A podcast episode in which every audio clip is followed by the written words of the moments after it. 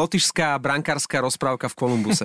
Ja som ten Kolumbus tak nejak vždy vnímal, že a oni tam vlastne ani poriadneho brankára nemajú po odchode Bobrovského a zrazu sa zranil Finn Korpisalo, nastúpil tam nejaký Elvis Merzlikins, ktorý vychytal tri čisté konta v priebehu štyroch zápasov, potreboval si oddychnúť, tak tam e, namiesto neho Tortorella poslal úplne neznámeho, ale totálneho nováčika a ďalšieho no, Lotyša e, Kivlenieksa, ktorý vychytal 2-1 víťazstvo Kolumbusu v Madison Square Garden na maske má Jokera, takže Joker a Elvis e, momentálne v bránke Kolumbusu žiaria a je to neuveriteľná story, že podceňovaný a úplne e, zaznávaný Kolumbus má takéto dve hviezdy a čisto lotišskú brankárskú dvojicu. No dobré, ale to by sa nemohlo stať v žiadnom inom týme NHL. Prečo? To, lebo žiadny iný tým NHL nemá Fína ako generálneho manažera. Ako by inak prišli na dvoch lotišských brankárov. To je pravda. Akože no. ten druhý, to už je čisto akože halus, hej. Ten prvý, ešte by som si povedal, že to by sa mohlo niekde stať. Pretože, Merzlikins, hej? Um, ťažké meno, Elvis. Budeme ho volať... E- uh, Elvis a Joker, dobre? Elvis a Joker. A Elvis je vizitkou švajčiarskej ligy a signálom, že kluby NHL začínajú po KHL, po švédskej lige a povedzme po pínskej a možno trošku českej extralige loviť a hľadať aj vo Švajčiarskej, Veď ktorá Kuba bola... Je ale- no, ten príklad. Ja tam, ja smerujem tam. no. To znamená vynikajúci brankár zo švajčiarskej ligy a najlepší strelec švajčiarskej ligy prichádzajú do NHL, lebo švajčiarska liga mala vždy imič, ako áno, ten švajčiarsky hokej sa nejakým spôsobom rozvíja, prichádzajú mladí hráči, je ich dosť v NHL, ale sekundárny efekt je, že začali tie týmy NHL sledovať viac tú švajčiarsku ligu a už to nie je odkladisko starých Kanaďanov, Američanov, ktorí si prišli dohrať za dobré peniaze, ako do zarobiť si, Švajčiarska no. a zarobiť si. Čítal som článok o Merzlikinsovi, ktorého som... O Elvisovi. O Elvisovi, pardon. O Elvisovi, že jeho otec e, bol veľký fanúšik Elvisa Presleyho a preto mu dal toto krstné meno. Zomrel, keď mal 31 rokov a pre Elvisa mladého to bola samozrejme jednak veľká tragédia a na druhej strane motivácia e, dokázať tomu svojmu už nebohému otcovi, že niečo v tom e, hokeji môže, môže dosiahnuť, že teraz aj hrá a chytá aj za neho. Napriek tomu, že niekoľko rokov čakal vyslovene v tej švajčiarskej lige, lebo vedel, že e, Kolumbus má Bobrovského na niekoľko rokov, tak on podpísal na toľko rokov v Lugáne. Počkal si na tú šancu a neuveriteľným spôsobom, ja keď som ho videl chytať, tak ja, ja si nepamätám, že by niekto mal taký pokoj v bránke. Je to obrovitý chlap, celý potetovaný, pôsobí, ako naozaj z neho ide rešpekt, ale on s takou samozrejmosťou a s takým pokojom chytá, že to som už dávno nevidel. Vypadá ako Lotyš. Absolútne. A je tretí v lige. Chlapci, je tretí v lige. Chcete, aby vám v novom roku zdvihli plat? Ste odhodlaní ísť za šéfom a požiadať ho o novú zmluvu? Berte si príklad od Švéda Niklasa Beckstrema.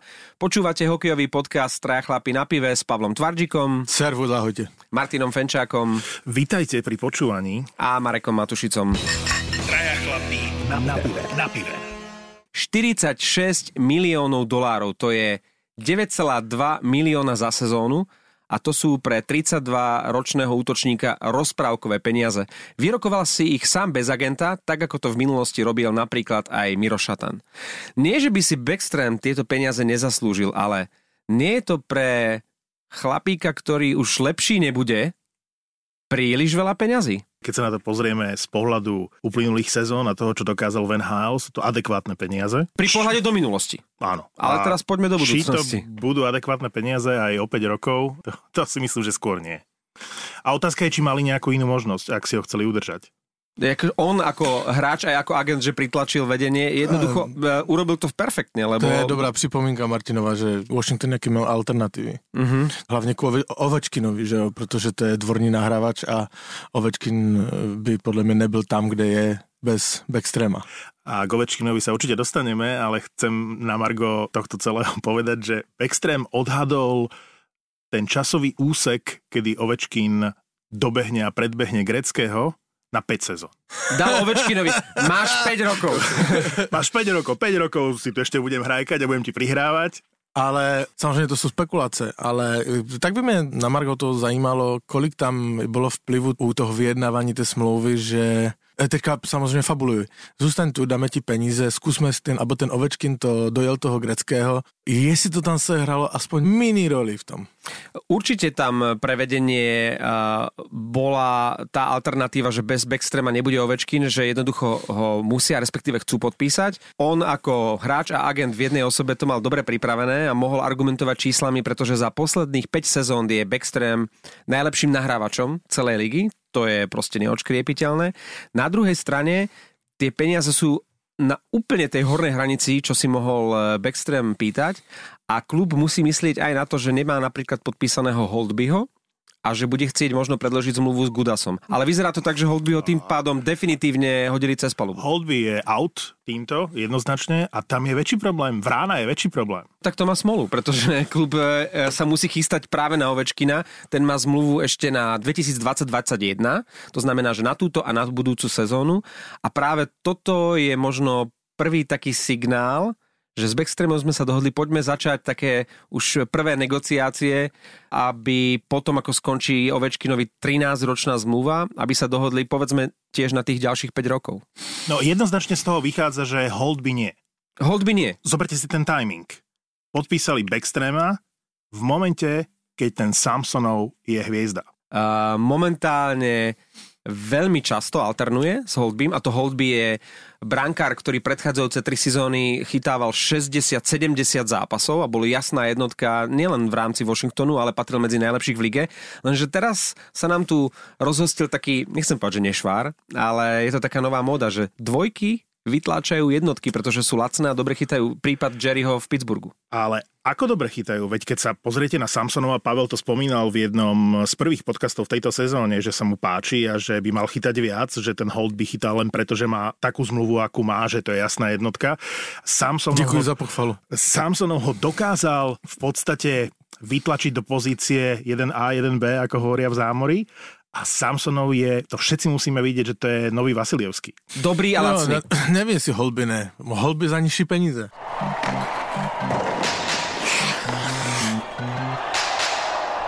Poďme ku gru uh, celej tejto záležitosti ohľadne Backstrema, novej zmluvy Washingtonu. Alexander Ovečkin. Opäť mal jeden zo svojich hviezdnych týždňov, stal sa prvou hviezdou, v troch zápasoch 8 gólov, dva hetriky za sebou, uh, prekonal Lemieux a vyrovnal sa Eisermanovi, už má uh, dva góly iba na Messiera a 8 gólov na hranicu 700 gólov. Naozaj ide strašne vysoko. Buď úplne pod vrchol, alebo na vrchol dokonca, čo sa týka gólov. Končí mu po budúcej sezóne zmluva má 34 rokov. To sú tie základné informácie. Bude Washington mať záujem podpísať viac ako 5-ročnú zmluvu, bude e, Ovečkin stále taký dobrý a tak mu to bude strieľať ako v posledných dňoch a týždňoch? 50 gólov za sezónu asi dávať nebude v tom veku. Ovečkin 10 let tomu hral úplně jinak, než hraje dneska. 10 let tomu hral velmi na sebe, teďka hraje víc týmově. Bez Backstrama by byl poloviční, si myslím. Já jsem teda, abych se přiznal, ten zápas, kdy dal ten druhý hetrik, neviděl, ten první ano, ale hlavně jsem viděl předtím ty zápasy a vím, že on už, pokud mu nikdo backstream dobře nenahraje, on už není ani tak rychlej, ztrací hodně puků. Tam sa ráta, ak by toho greckého mohol nejak dobehnúť s tým najideálnejším scenárom, že bude ano. tak páliť ako teraz ano. a že bude ano. tak zdravý ako teraz. A to si nemyslím, že už po tej 35 alebo keď bude mať 37, 38 bude platiť. A ešte tam je dôležitý faktor týmu. Celému Washingtonu sa daří a on z toho taky těží. Ovečkin je lepší v priemere gólu na zápas ako Wayne Gretzky. A jediní dvaja hráči, ktorí majú priemer streleného gólu v kariére vyšší ako Ovečkin z tej to 50 alebo koľko hráčov, uh, sú Mario Lemieux, ktorý má 0,75 gólu na zápas a Mike Bossy, ktorý má 0,7 gólu na zápas, Ovečkin má 0,61 gólu na zápas a Grecký v úvodzovkách iba 0,6 gólu na zápas. Takže klobúk dole. Ako ja som nikdy nebol veľký fanúšik Ovečkina, ale toto sú čísla, ktoré ma presvedčili. On nie je desiatý. On je tretí pred Greckým. Želáme samozrejme uh, Ovečkinovi aj Backstreamovi ich peniaze, ale aké môže byť zradné, keď 30 uh, nasolíte poriadny balík peňazí, o tom sme sa presvedčili minulý týždeň. Spomeniem jedno meno, David Buckes. Pamätáte si ho, niekoľko rokov kapitán St. Louis, robil nám veľké problémy na Olympiáde, vždy to bol taký ten taký ten nepríjemný, tvrdý hajzlík pred bránkou, ktorý vedel dať aj gól, bol to dobrý líder. V 32 rokoch mu Boston dal 6 miliónov na rok. Myslím, že 5-ročnú zmluvu. Hral tam posledné roky vo štvrtom útoku, niekedy iba na tribúne a teraz ho tento týždeň Boston umiestnil na waiver. Ten chlap bude dostávať ešte aj ďalšiu sezónu svojich 6 miliónov, ale jednoducho po tej 30 respektíve u neho 32, 33, 34, tá kariéra a tie výkony idú čes výnimkám rapidne dole peniaze zostávajú. Čakal by si v takomto biznise a vôbec e, v profesionálnom športe a akomkoľvek odvetví trochu rácia, ale vidíš, ako my chlapi sme ješiťáci a porovnávame si, vieš... Keď ty, tak aj ja. To znamená, že Vancouver, strašný kontrakt Louis, Louis Erickson. No. Keď vy Louis Erickson, my Franz Nielsen. A Detroit strašným spôsobom preplatil priemerného Franza Nielsena. Keď vy Franz Nielsen, my David Buckes a Boston preplatil Davida Buckesa. Ukážka toho, čo sa stalo v Las Vegas je exemplárny príklad. Pretože mali sme tu ten náznak, o ktorom sme hovorili, všimli sme si, že Vegas na začiatku roka prehrávalo doma 4 zápasy 0-3 takmer okamžite. 4. januára proti St. Louis v 16. minúte 0-3. Potom hrali domáci zápas 8. januára s Pittsburghom 0-3 v 24. minúte. 10. januára opäť doma s LA Kings 0-3 v 19. minúte. 12. januára doma s Columbus Blue Jackets 0-3 v 48.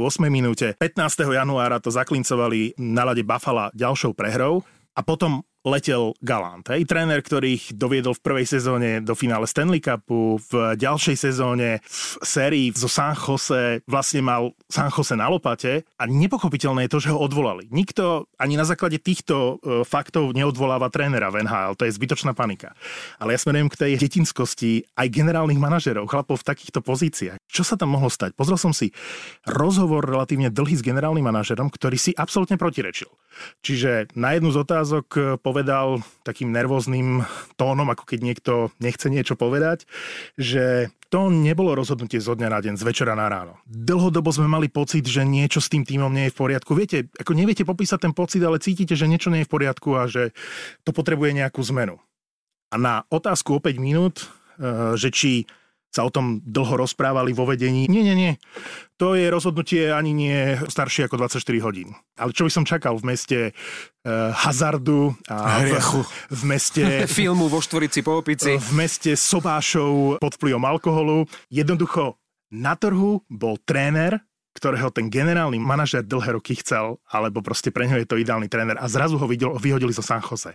Nikdy toho trénera nemohol mať a zrazu ho tu má. Čo urobí? Vyhodí trénera, ktorý si to nezaslúži a že konečne tu mám to, čo som tu vždy chcel mať. No, nezaslúži. Otázka je, e, že či naozaj v tej danej chvíli nemal ten správny argument, aby si toho e, Debora tú svoju hračku mohol kúpiť. Chcem, vieš? chcem len povedať, že ak by ten Debor nebol na trhu voľný mm. k dispozícii, tak ho neodvolajú toho Galanta. Tak by počkali minimálne možno. To je... A vy si myslíte, že Debar je dobrý coach? Za mne hraje veľmi defenzívne. Deje sa, co udelal ze San Jose. Tak Ken Hitchcock a, je majster a... Eh, defenzívy a chodil z klubu do klubu a všade ho chceli, vieš. A, a teraz tá rivalita medzi San Jose a Vegas, ktorá je tam obrovská, je to jeden eh, v podstate trh. Ale keď môže prísť eh, Bakoš robiť generálneho manažera do Slovana. Bavili sme sa o čísle 8, o Aleksandrovi Ovečkinovi a teraz o inej osmičke, ktorá hviezdi a ktorá je možno najpríjemnejším prekvapením tejto sezóny z pohľadu Pavla, ale nielen Pavla Tvarčika určite. Osmička v Chicagu patrí Dominikovi Kubalíkovi, ktorý je už najlepším strelcom medzi nováčikmi celej NHL. Dal 21 gólov a potvrdzuje, že je rodeným strelcom, ktorý vie dať gól napríklad aj baseballovým spôsobom. Neviem, či ste videli pre mňa jeden z gólov roka, fantázia. A že je rozdielovým hráčom, takých veľa nie je.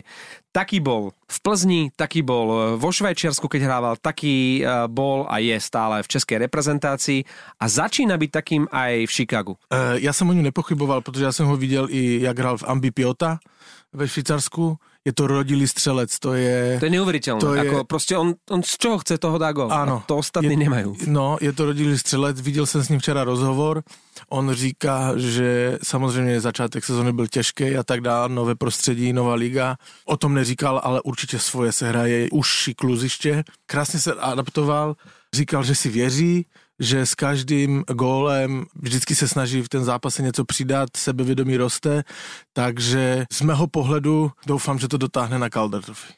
Počkaj, ja som si to schválne pozeral, zoznam víťazov Calder Trophy a našiel som pred 30 rokmi víťaza Sergia Makarova, ktorý mal 31, 31. takže to ešte Kubalík je absolútne mladetko. Uh, no, jakože bude to mít těžké, hlavně po včerejším zápase, jak jsem se díval na Colorado, Detroit. Na Makara? Na Makara. Je. On je fakt dobrý, jo. Ak by sa čo len do nominácie Kubalík dostal, bolo by to obrovské prekvapenie, pretože tam je veľká konkurencia a teraz nemyslím iba Makara, ale je tam Queen Hughes, je tam Olofsson, tak aj keď je momentálne zranený, ale to si nemyslím, že to...